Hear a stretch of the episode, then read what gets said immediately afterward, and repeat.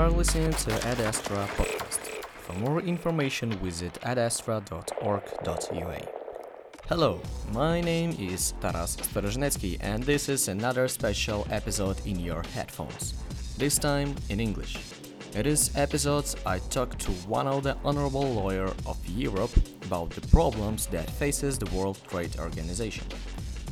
Also, I would like to thank the European Law Students Association Ukraine, represented in 43 countries in Europe.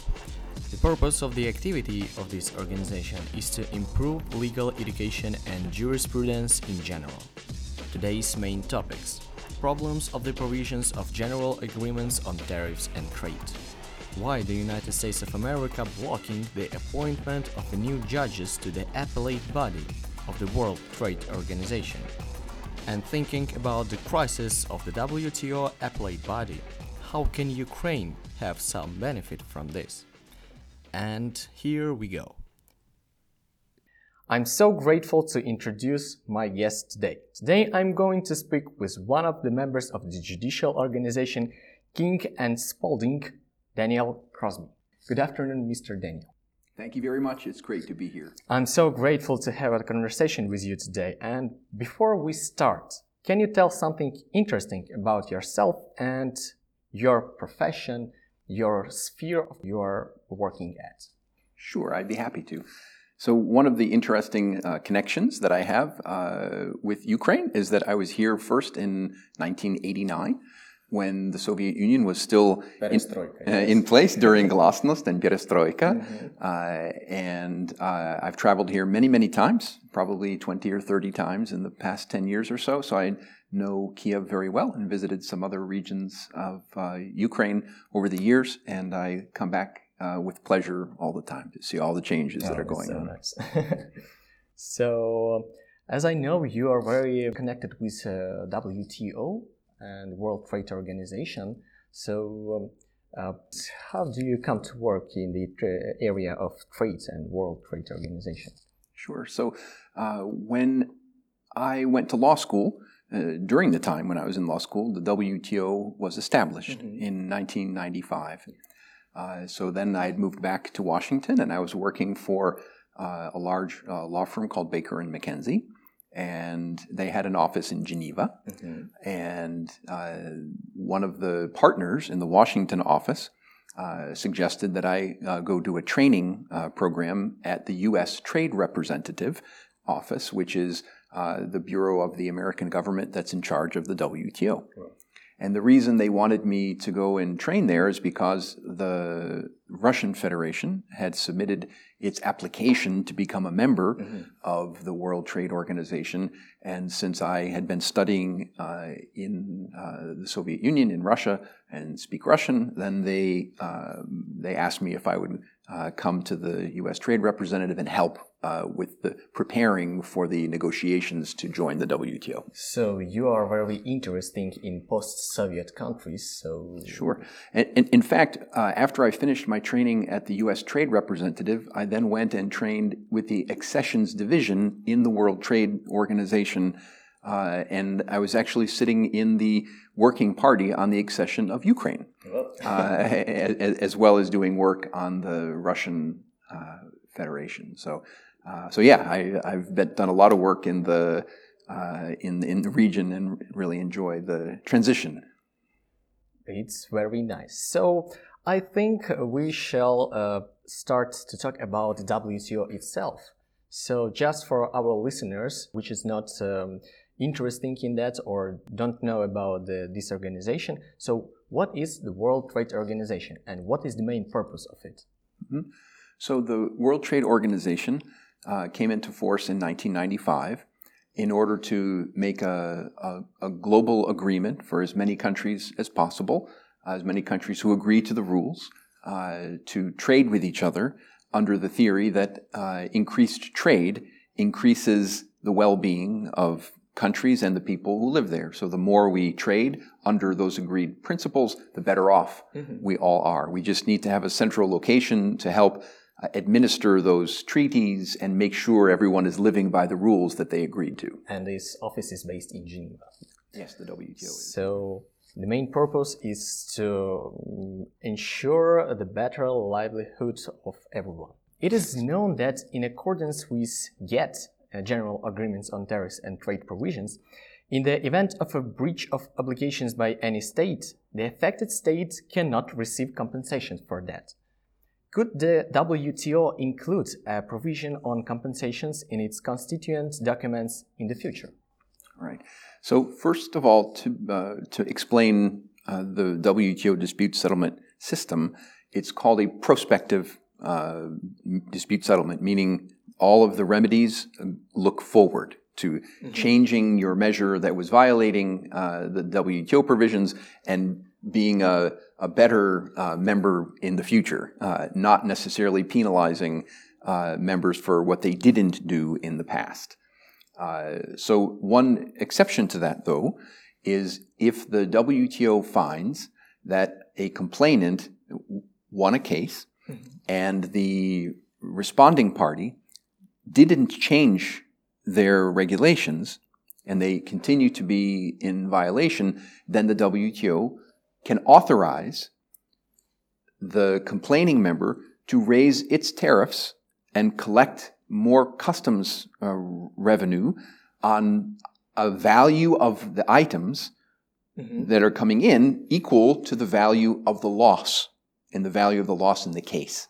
Uh, so there is a compensation in the form of balancing uh, trade restrictions that you can, if, for example, if a country is importing uh, a, lot of computers into your country, you can raise the tariff uh, to whatever amount the panel agrees compensates for the loss and economic damage mm-hmm. from your case. So there is some kind of of um, of, of, retaliation uh, and, uh, and and benefit to the dispute settlement system, mostly to uh, encourage compliance with the ruling to make sure you can trade uh, better. But to your specific question about do I get money uh, in, my, in my pocket for the loss, this question has been raised in the past, and it's always been rejected. That most countries think that at some time they might always be the ones violating, and they would rather mm-hmm. Rather have a system that encourages compliance rather than paying penalties for non-compliance. Of course, this is very different to the system of arbitration. You know, international arbitration does have specific uh, penalties and, and, amounts that are paid in damages uh, for losses uh, to different companies. So, as I understand, everything must be regulated, and uh, to that question, the WTO also referred, but it was rejected. So, is your how do you think uh, could this question be deliberated again or not? Yes, of course. And in fact, uh, because of the current uh, upheaval in thinking about the World Trade Organization and a lot of tension that's going on about the organization, some people think it's an opportunity to raise new issues and revisit uh, suggestions that have been made in the past. Uh, because there's a sense that the system should change and it should be improved. And uh, as part of that improvement, Maybe uh, some countries will agree. Maybe not even everyone will agree uh, to a compensation system, but maybe uh, Ukraine will lead a group of c- countries to come together. And if those countries among themselves have disputes and one loses, they can agree to some form of compensation. That would be an interesting exercise for a country like Ukraine to lead. Yes, very interesting. So, uh, going to the another question. So, what WTO is going to do with blocking the appointment of judges to the appellate body by the United States. It is known that United States deliberately does not appoint judges, which effectively suspends the work of this body, without which, is, which it is impossible to fully ensure access to the justice for different states. Well, let me take your question uh, from the end. So I'll answer the last part first. Uh, so access to justice um, may be achieved by, by working and having appeals through a different mechanism than the appellate body.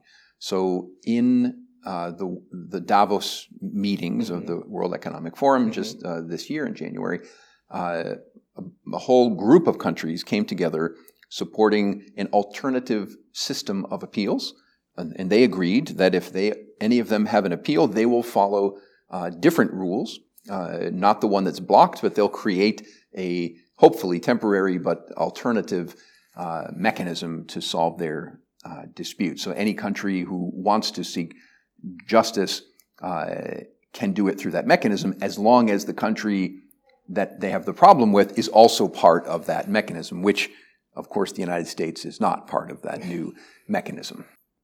Maybe this problem uh, somehow, I don't know, maybe there are some deliberations that uh, why United States is so strongly uh, do not uh, appoint uh, judges to the appellate body. So why they do this? Right.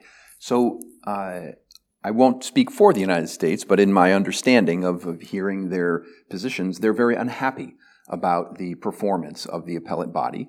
Uh, they think that the appellate body has gone beyond its mandate and makes decisions on things that it, it shouldn't be even considering.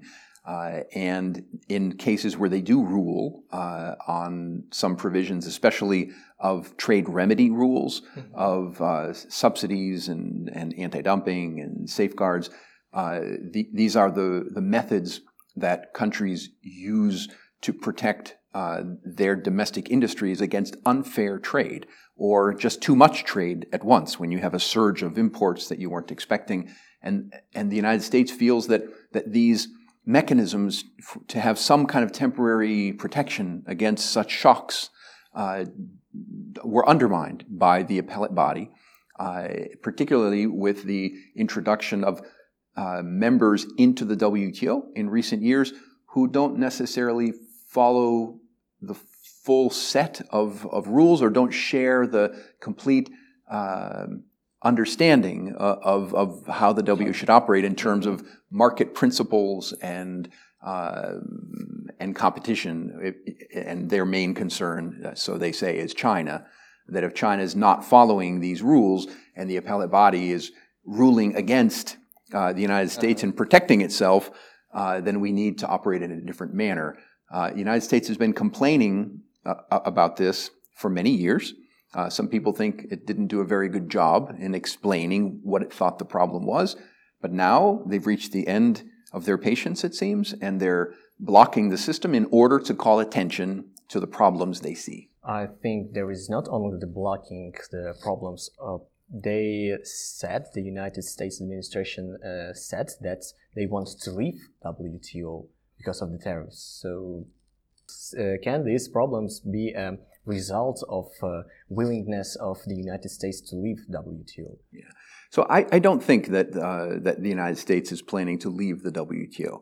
I think uh, the current U.S. trade representative, uh, Robert Lighthizer, has said that if the WTO didn't exist, we'd have to create it.